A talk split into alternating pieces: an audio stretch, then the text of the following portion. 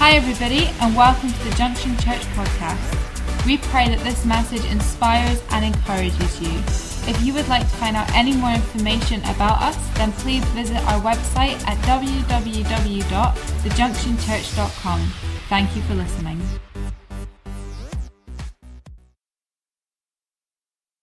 And so tonight, I thought we'd just have a look at the future, okay? And I want to look at your future. And it sort of dovetails a little bit with what we were talking about this morning. But because the fact is we all have a future. It doesn't matter how near or far you are from the end of your life. Sorry to depress you, but we're all going to die. And it doesn't matter, but you know, regardless how close we are, the future begins right now because that which has happened right up until now is the past. And, you know, there's that cheesy old thing that today is the first day of the rest of your life and all that sort of stuff. But there is a truth in that. And, you know, there's such an interest in the future. And, you know, I think to a greater or lesser extent, we all want to sort of know what's going to go on in the future. You know, I remember, you know, wondering what, a little bit this morning, but, you know, what I was going to do in the future. Was I ever going to get married? I really thought at one stage I was not going to get married. And, you know, I want to know, you know, am I going to get a career? Am I going to be fit and healthy and well? Or you know, how am I ever going to have children? How are they going to turn out? You know, all these things. We sort of love to have a bit of a peek into the future.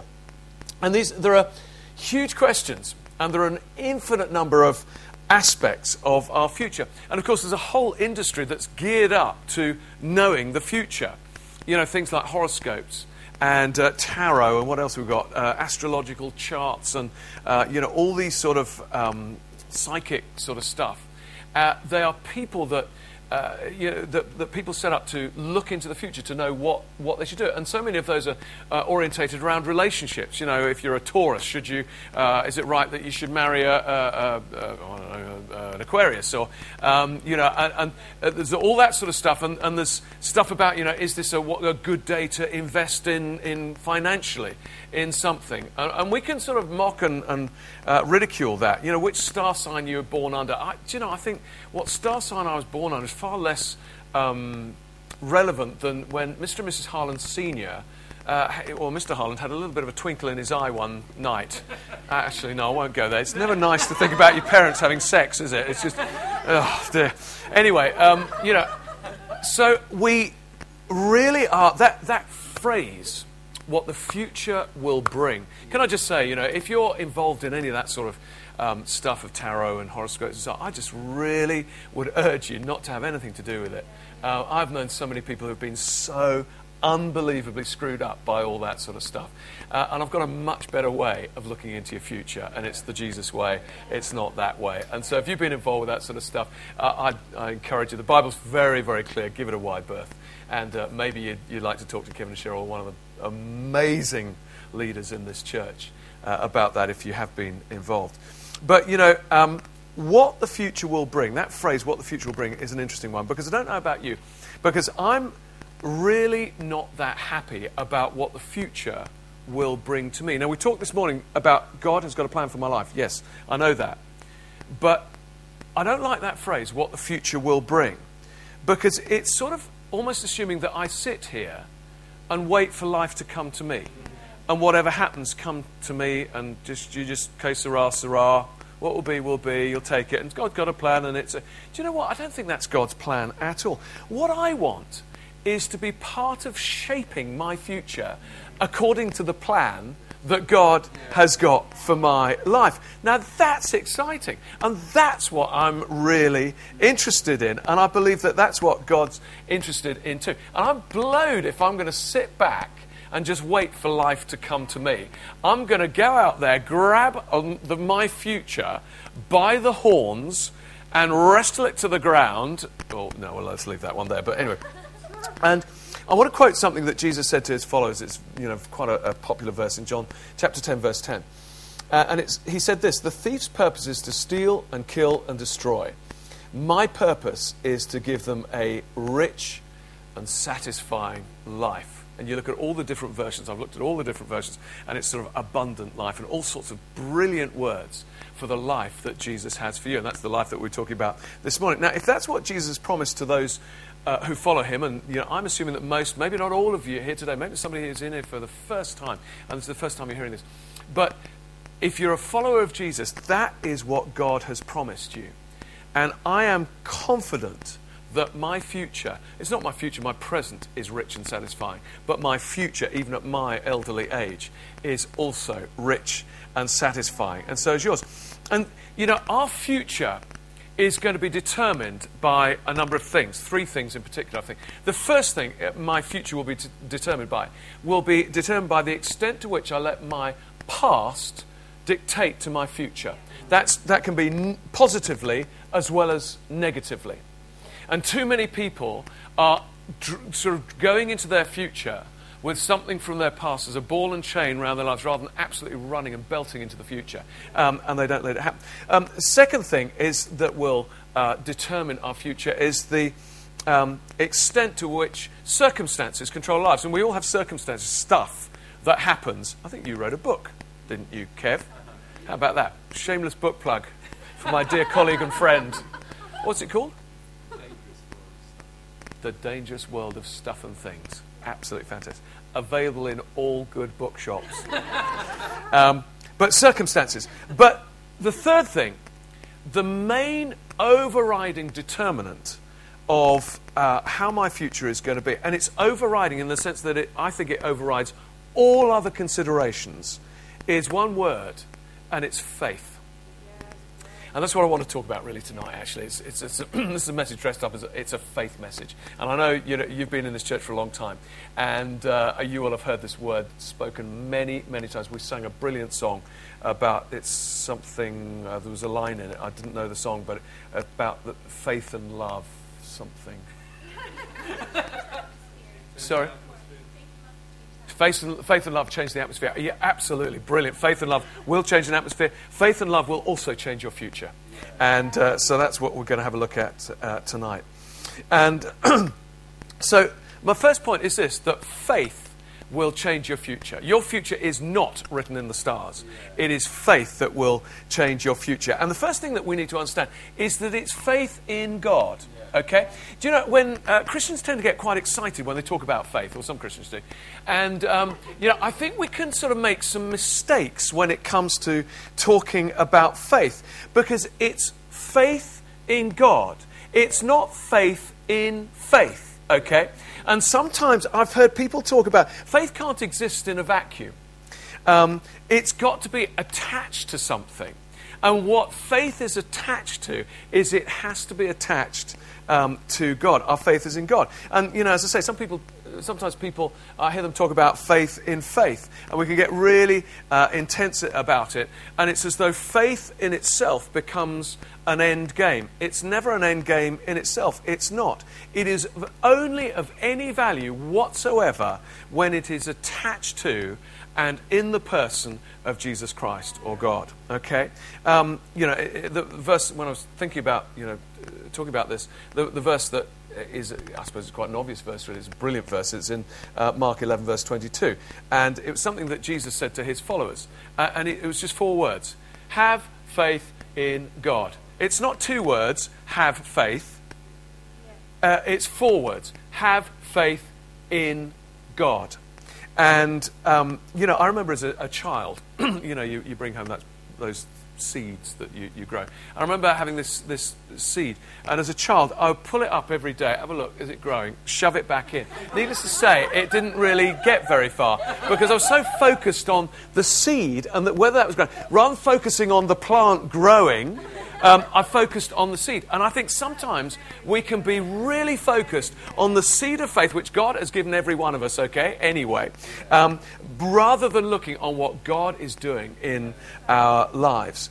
And If we focus on God, that's why it's so wonderful. Thank you so much for the worship, Heidi and Robin and the team. Thank you so much. That's one of the reasons why we worship, because our focus is on God. It's on His greatness. It's on His incredible character. We feel His presence as we worship. It's just wonderful to just open our hearts as we've been doing, because as we focus on that, faith will grow in our hearts.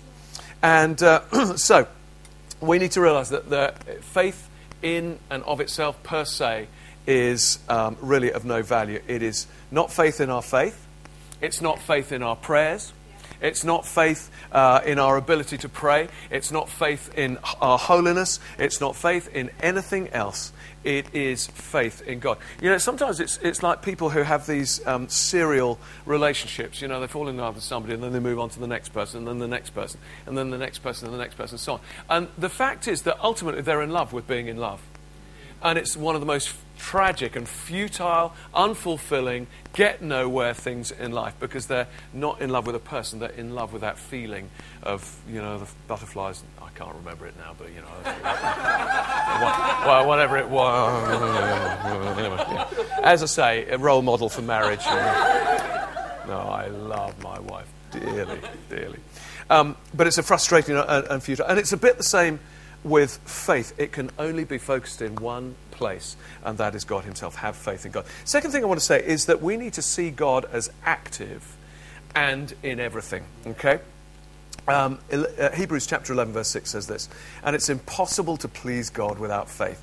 Anyone who wants to come to Him must believe that God exists and that He rewards those who sincerely seek Him. You know, this is a really important verse because, you know, you can't come to God if you're an atheist or if you're an agnostic. You might well have occupied that space before, but there has to be a little seed when you come to God of, I believe that you exist and I'm going to make that decision to follow you. So there has to be, you know, an initial belief, initial faith or belief in the existence of God. But, you know, that statement that we've just read, believe that He is, you know, we've got to believe not just that He exists, but that He is active too. And, you know, He's active. He's the rewarder of those who sincerely seek Him. That's an active God. That's a God who is moving. That is a God who is taking action. And He's taking action even when it appears that He's not taking action. Okay? And this is really important because do you see God as active in the world? Or is your view that He's sort of substantially ignoring it and leaving the world to fend for itself? Do you see God as being active in your life right now, if, you know, particularly if things seem to be fairly disastrous in your life right now? Because I would say that most of us in this room today, if I was to ask you, you know, do you believe in miracles? I think most of us would probably say yes, either because we've experienced a miracle or because we know somebody who's experienced a miracle and, you know, it's been amazing and, you know, we want to see more. But I think there's a danger here, is that if we only see God as working in the miraculous, that is an underminer of faith. That is a narrowing of faith.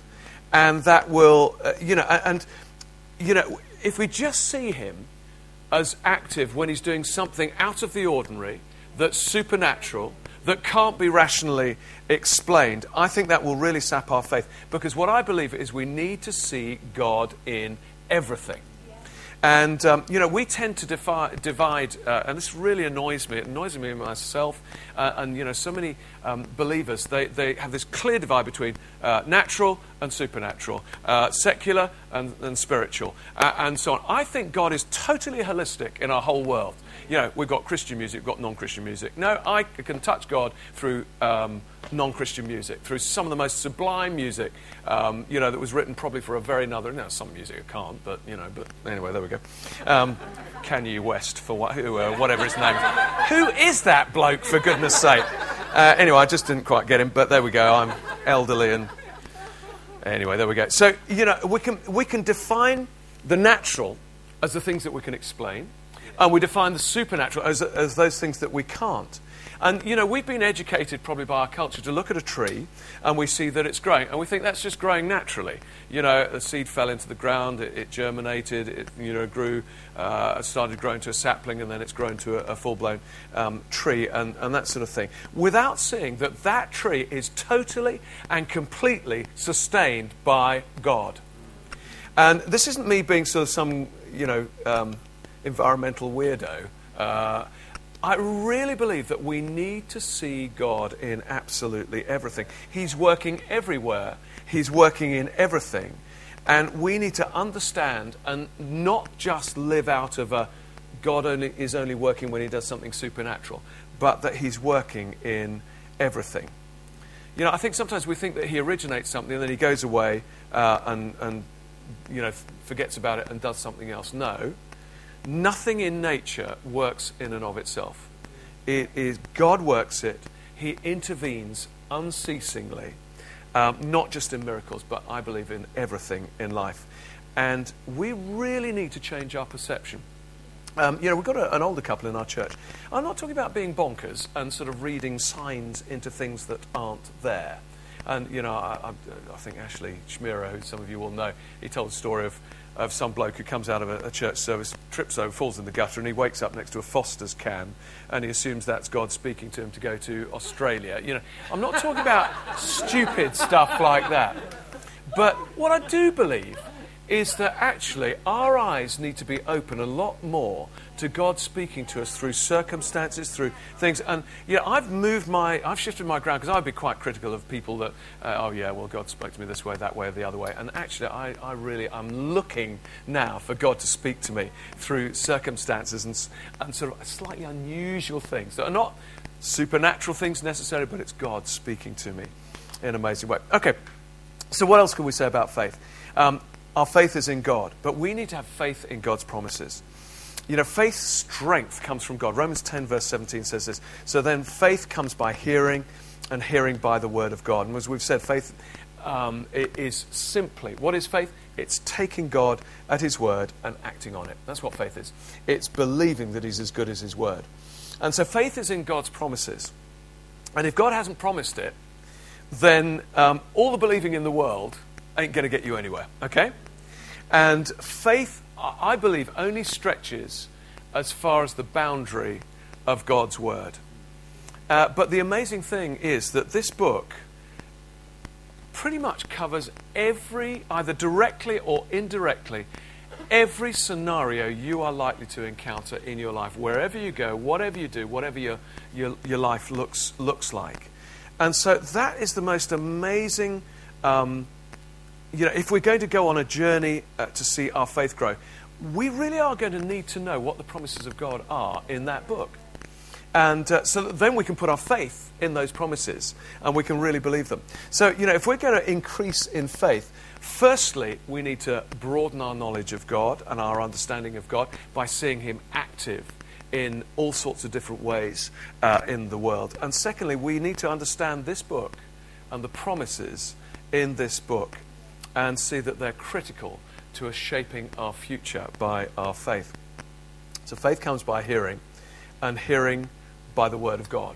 Faith is not something we can just work up, or happens as a result of an emotional meeting, or it comes intrinsically through the word of God.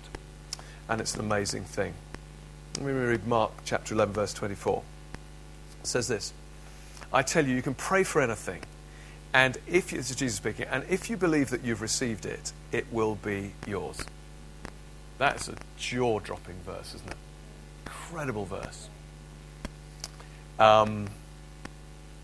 And this verse is critical to your future. Just firstly, a bit of a caveat. When it says you can pray for anything, I think it is implied in that what we are believing God for is consistent with his word, was consistent with what he wants.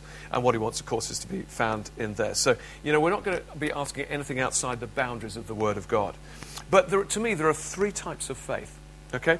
There's belief that God can, All right? And that's really not faith really at all, because, you know, I think we all believe that God can do what he wants to do. He's a supernatural God. He can intervene. He can do exactly what he wants to do.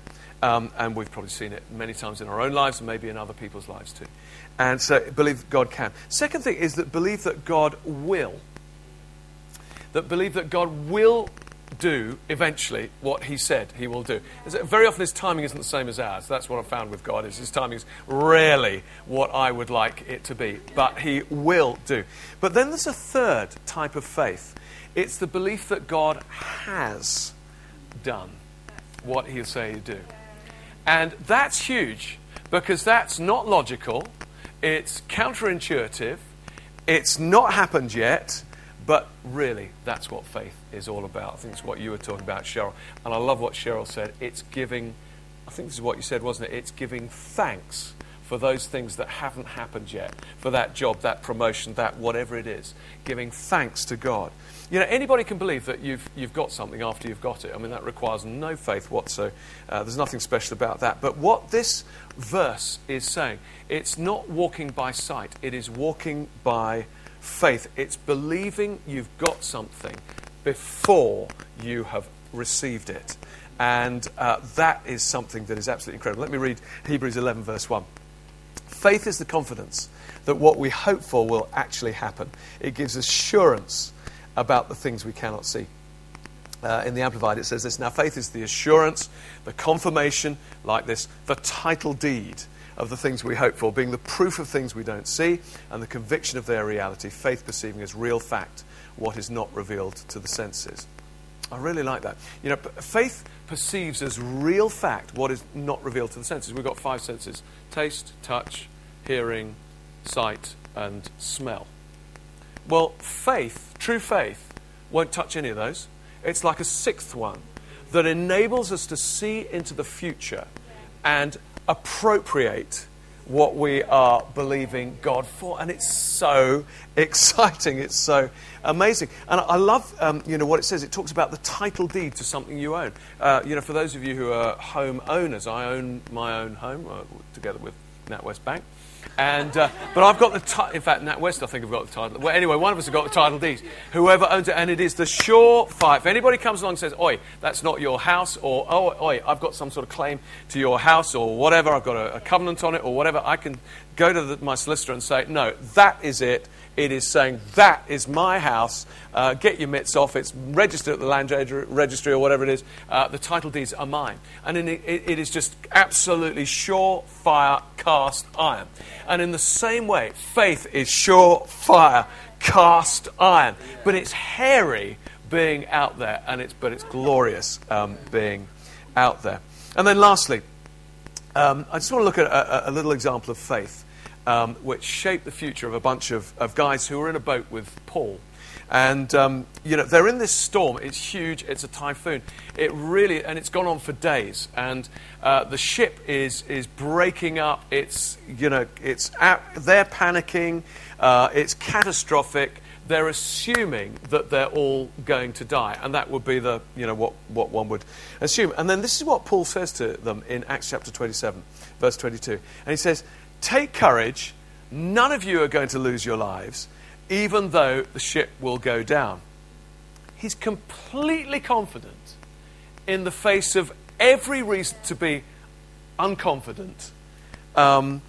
Why? And he goes on to say, "For last night an angel of the God to whom I belong, and to whom I serve, stood beside me and said, 'Don't be afraid, Paul, for surely you will stand trial before Caesar. What's more, God in his goodness has granted safety to everyone sailing with you.'" And so he'd had this word from God. He's put his faith in it. The storm is raging. Bits of the ship are falling off. And I suppose I want to apply it to you. These are interesting times that we're living in. And it may be that the ship that you're standing in, that has been cruising along for quite a while, actually bits of it are falling off. And maybe the mast's gone, and you're starting to take on water, and you're starting to keel over and lean over and whatever. But this is what his situation was. And so he speaks faith.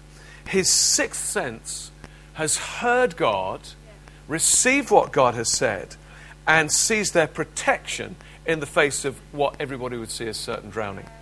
And so he says, so take courage, for I believe God. It will be just as he said, but we will be shipwrecked on an island. And of course, that's exactly what happened. I love it. And these are the words I want to leave you with tonight. He says this: I believe God. It will be just as he said. I think those are absolutely stonking words. I believe God. It will be just as he said. I think that sort of almost needs to be a catchphrase for us as Christians. I believe God. It will be just as he said. Bits falling. Oh dear, the stern of the ship's fallen off. I believe God. It will be just as he said. Oh dear, there's a hole appeared in the side of the ship. I believe God. It will be just as he said. And, these are interesting times. And, we're all going through stuff. There's not one person here who's not going through a bit of... Oh, I said it's more in poo. In some way, shape or form. And, sorry, it's been a really short message tonight. And it's probably stuff you've heard of. Most of you have heard a lot of times before. But you know what? I think there's a timing of God right now. I know there is for me. Let's put it that way. I'll put my hand up.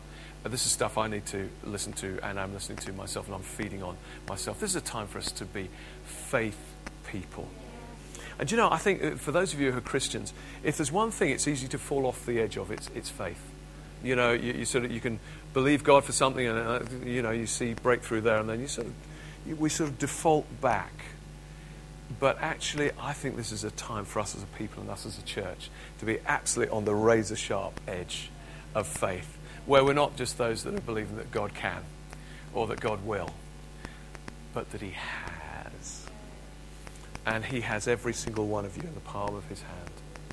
And you might be facing some serious stuff. I know, the oil industry, the disaster that is for some of you, or that, might be. God's got you in the palm of your hand. God's got your family in the palm of your hand. Maybe your kids are all over the shop. Maybe you've got relational issues. Maybe God's got you in the palm of your hand. And I love this. I believe God. It will be just as he said. I think for some of you, you're thinking, well, I'm not quite sure what God has said, to be absolutely honest. Can I make a recommendation that you pick this up and start to read it? A little bit more maybe, or maybe you're not reading it at all and you haven't read it for a bit because you've been a bit discouraged or whatever. Pick it up. You have got promise after promise after promise of God. Don't be vulnerable. Just stoke yourself up. Just surround yourself with a cast iron concrete plating of the Word of God, and you will hear him speak to you about what you need. I believe God. It will be just as he said. Thanks for listening. If you have any questions or you'd like to find out contact information or service times, then don't forget to visit our website www.thejunctionchurch.com. God bless.